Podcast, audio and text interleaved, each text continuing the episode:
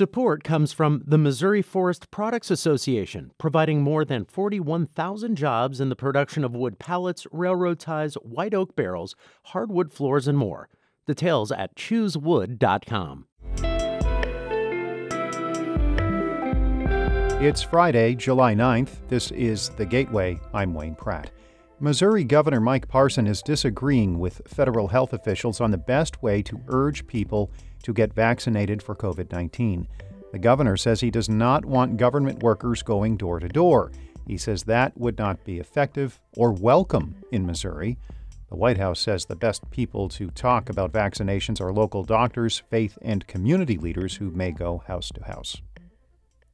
The possibility of those door to door checks to increase immunization rates came up after Missouri last week asked for help from federal surge response teams to deal with a spike in cases that is overwhelming some hospitals, especially those in the Springfield area. That request for help has prompted the federal government to send one additional healthcare worker so far. Alex Smith reports. Missouri's health department said one person arrived on Wednesday to help with epidemiology work in the Springfield area. A spokeswoman said more are expected in coming weeks to help with testing, contact tracing, and providing medicine for COVID patients. Governor Mike Parson requested federal assistance for COVID last week.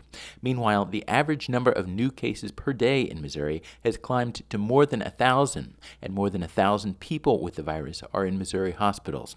I'm Alex Smith. As health officials deal with the Delta variant of the virus, many in the state are still planning for a full return to work. And the four largest hospital systems in St. Louis are requiring all workers to receive the COVID 19 vaccine by the fall.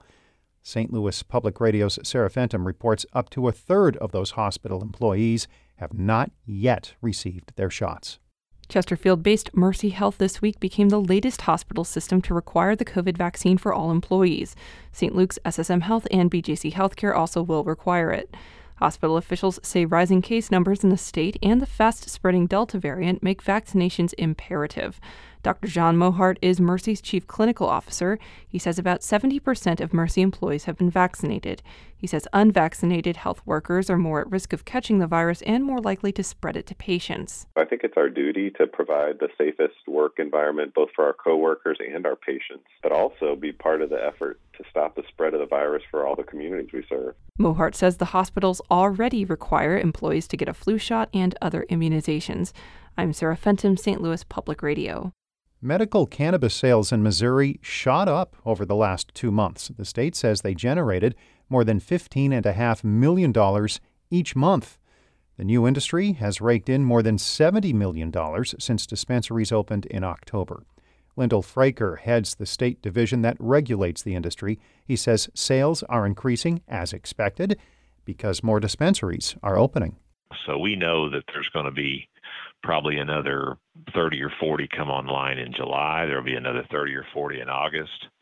And then it starts to slow down a little bit after that. Fraker anticipates the medical cannabis industry to surpass the $100 million milestone by the end of the summer. The number of patients consuming cannabis is growing too. More than 125,000 Missouri residents now have medical marijuana cards. Ferguson is promoting its assistant police chief to the department's top job. Frank McCall takes over from Jason Armstrong, who is taking a similar position in North Carolina.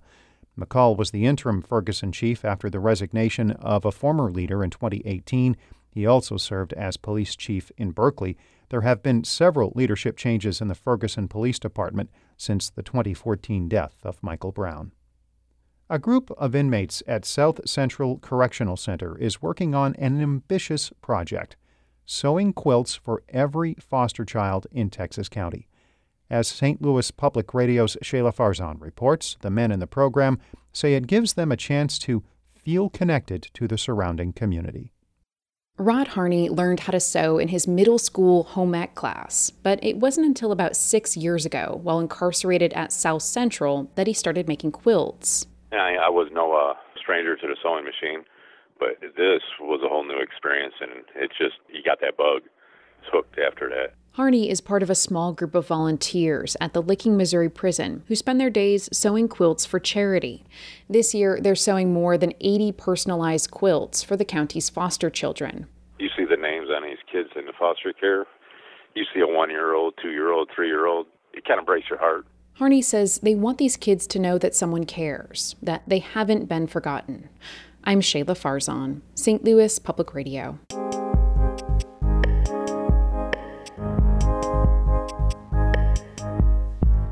Some of the items we are following today in the St. Louis Public Radio newsroom Missouri's Department of Health and Human Services will give reporters an update on the fight against COVID 19. Cases are surging in some parts of the state because of the Delta variant.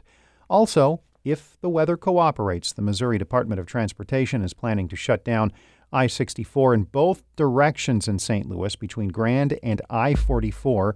Crews will be working on a bridge over the interstate. Shula Newman is the executive editor of St. Louis Public Radio, music by Ryan McNeely of Adult Fur. Before wrapping up, we want to go into the weekend on a somewhat cool note. So, on this day in 1962, Bob Dylan recorded what would eventually transform into one of the unofficial anthems of the civil rights movement. The answer, my friend, is blowing in the wind. The answer is blowing in the wind. Dylan claims he wrote that classic in less than 10 minutes. Blowin' in the Wind is in the Grammy Hall of Fame, and Rolling Stone ranks it as one of the top 20 greatest songs of all time. Have a great weekend. I'm Wayne Pratt. This has been The Gateway. For it is washed to the sea. Support comes from Mosby Building Arts, a design build company committed to remodeling the right way. Visit callmosby.com to get project inspiration for any room of your house.